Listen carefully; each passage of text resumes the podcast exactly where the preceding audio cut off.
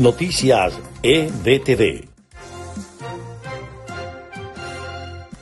Estas son las noticias más importantes de Venezuela, Estados Unidos y el mundo a esta hora. El diario El Tiempo obtuvo en primicia varias fotos y videos tomados en el estado venezolano de Apure por autoridades de la zona en la que se ve el campamento de alias Antonio Medina, jefe de las disidencias del Frente 28 de las FARC.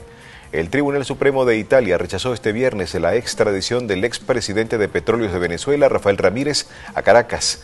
Una tormenta invernal amenaza con dejar una gran acumulación de nieve y fuertes rachas de viento en el norte de Estados Unidos, por lo que ya se cancelaron cientos de vuelos previstos para este fin de semana.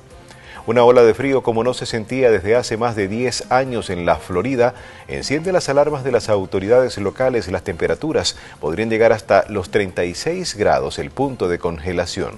El presidente ucraniano Volodymyr Zelensky pidió este viernes a los países occidentales que no siembren el pánico en torno a la tensión con Rusia acusada de preparar una invasión a Ucrania y minimizó los riesgos de un ataque.